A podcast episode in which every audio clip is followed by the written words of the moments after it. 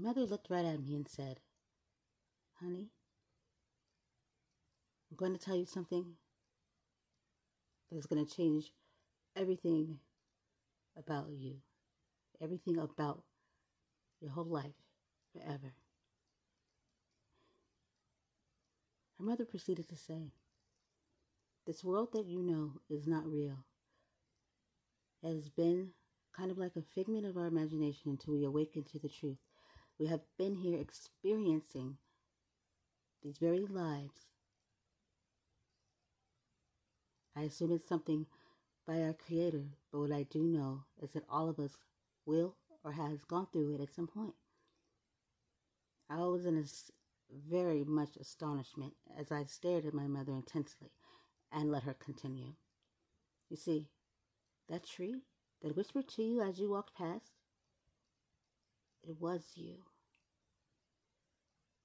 I spoke nothing and kept listening. And your friend that gave you the message, she's not real either. And she, she also is a tree. I am a tree. And we have been experiencing human lives because we have been in contact with so many different things and people that used to be here. And with trees, we're so old. One of the oldest living things on this earth that we go through these these times, these time travels. I really can't explain it too much, but what I do know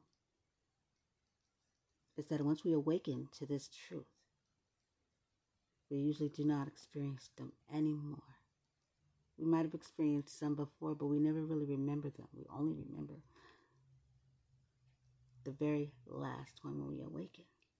The ones prior to, we just skip to the next and the next and the next. But this one here, when something was out of the norm, out of a touch, like a, a different realm, that was you awakening. And so here we are. And there's supposed to be something that we take and that we learn. Because trees, trees are wise, they're wisdom, they're strong, they're safe, they protect.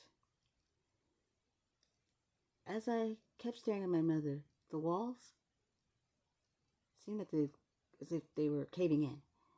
And the next thing you know, my whole reality changed. And I was outside. And I was a big, beautiful, strong tree with apples. Shortcast Club